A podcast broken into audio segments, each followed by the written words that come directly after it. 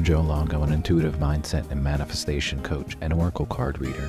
It is my intention to inspire you to create and manifest your best reality. And every single day, I'm going to be here to help you start your day on the right foot with a little shot of inspiration or a question or something to ponder to keep your mind going in the direction of creating your best reality. And this is your daily shot of inspiration. All right. So I just walked past, past the bookcase here in the house and um, I noticed The Untethered Soul by Michael Singer. Great book, so I hear. I have the Audible. I think I started listening and then something happened. I got distracted with another book and I never really went back to it. But I hear so many great things about this book, right? I'm sure you've already read it The Untethered Soul, The Journey Beyond Yourself. And as I saw it sitting on the bookcase, I'm like, huh, I'm going to pick that up. We're going to open it up to a random page and we're just going to we're going to see what's there. We're going to read a little bit of it cuz it's that good, right? So I and it's funny because I, I this is not planned. I have no idea what page we're going to open up to. I'm literally just here we go. Hear it. And there we go. We are stopping on page where are we? Page 90. Page 90. Here we go. You only notice that you're suffering when it gets worse than usual. You admit you have a problem when it gets so bad that it actually begins to affect your everyday behavior. But in truth, you are having constant issues with your psyche during your normal daily life. To truly see this, compare your relationship with your mind to your relationship with your body.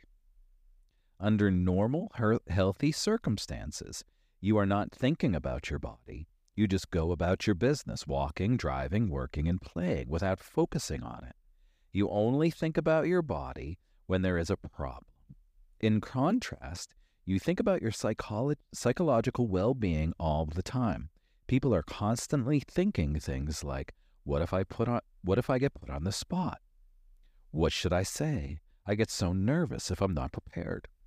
This is suffering. This constant, anxious inner talk is a form of suffering. Can I really trust him? What if I expose myself and I get taken advantage of? I don't ever want to go through that again. That is the pain of having to think about yourself all the time. Holy fucking shit. Wow. So, yeah, that's a pretty good book right there.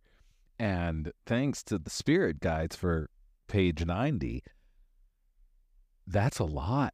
That's a lot to take in and so true. Because seriously, right now, and I say this all the time when I have a pain in my body because I can feel it, right? When I can't feel my body, I know my body is good. I'm not even thinking about it. Only when there's something out of alignment and there's something out of whack. But our freaking mind, right?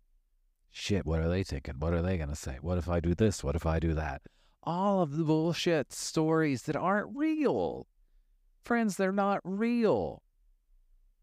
We create so much drama and anxiety in our life over things that are not even real. Now tell me why you can't start thinking of good shit. Tell me why you can't start thinking of what's the best that can happen? How can this get even better? Why can't you think that? Because we're told that's not normal. That's the fucked up stuff. We're told no, ah, too much positivity there. We don't want to be toxic positive. Can't always be positive. You're right. You should be aware and present and know of things that could harm you, but we should also be focusing on the shit that we're creating, right? Not what's going to happen if they don't like what I say. Who cares? Right? I saw this little clip of Elon Musk talking the other day, and he was like, You can't buy me out. Like you can't pay me off, buy me off. And he was like, I'm going to say what I want to say. And if that means I'm going to lose money, then so be it. I'll lose money, but I'm going to say what I want to say.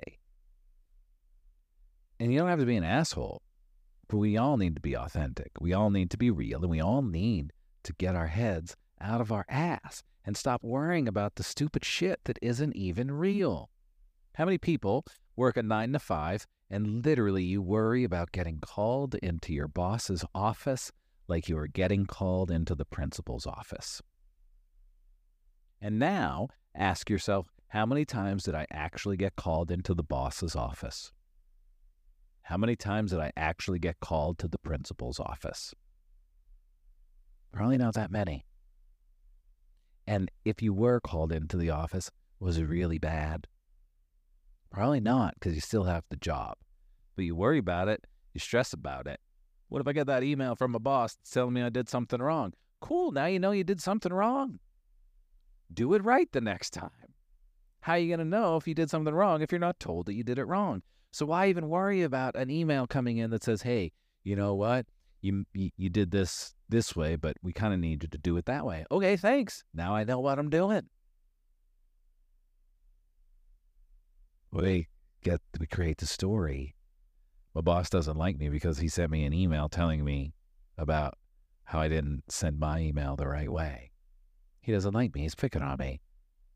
No, he's telling what you did wrong. So you don't do it wrong anymore. So you do it the right way. But the story, the anxiety, right? None of it's real. It's all make believe. So why not make believe a great frickin' story?